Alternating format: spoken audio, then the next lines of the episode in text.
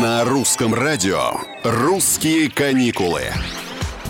Всем привет, с вами Петр Кузнецов. Россия 9 ноября уже возобновляет авиасообщение с девятью странами. Багамы, Норвегия, Таиланд, выбирайте, Иран, Нидерланды, Оман, Словения, Тунис, Швеция. Как сообщили в оперштабе по борьбе с коронавирусом, снимут ограничения также с рейсов в Австрию, Швейцарию, Финляндию, Арабские Эмираты и на два египетских курорта Хургаду и Шарм-эль-Шейх. В Египет смогут летать таким образом как регулярные, так и чартерные самолеты, что снизит стоимость турпоездок э, в страну минимум на 15, а то и 20%. Это данные туроператоров России. Именно это направление будет наиболее востребованным среди россиян в зимний сезон, добавляют эксперты. Другой популярный курорт Таиланд. Для того, чтобы туда попасть, россиянам необходимо будет, опять же, с 9 ноября иметь при себе сертификат о вакцинации спутником.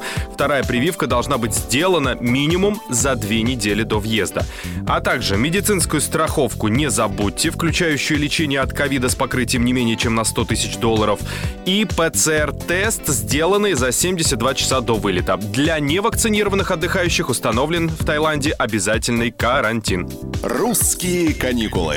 При этом добавлю, что Россия остается в красной зоне у ряда государств, в их числе Кипр, Франция и Германия. Например, если в Германию и Францию доступ российским туристам пока полностью запрещен, то на Кипре отечественных пассажиров попросят либо показать справку о вакцинации, в том числе спутником, либо предъявить два отрицательных теста. Признают э, российскую прививку и страны американского континента, одна из них Куба, объявила, что отменит ПЦР-тесты с 15 ноября. Для посещения государства туристам теперь потребуется лишь сертификат о вакцинации.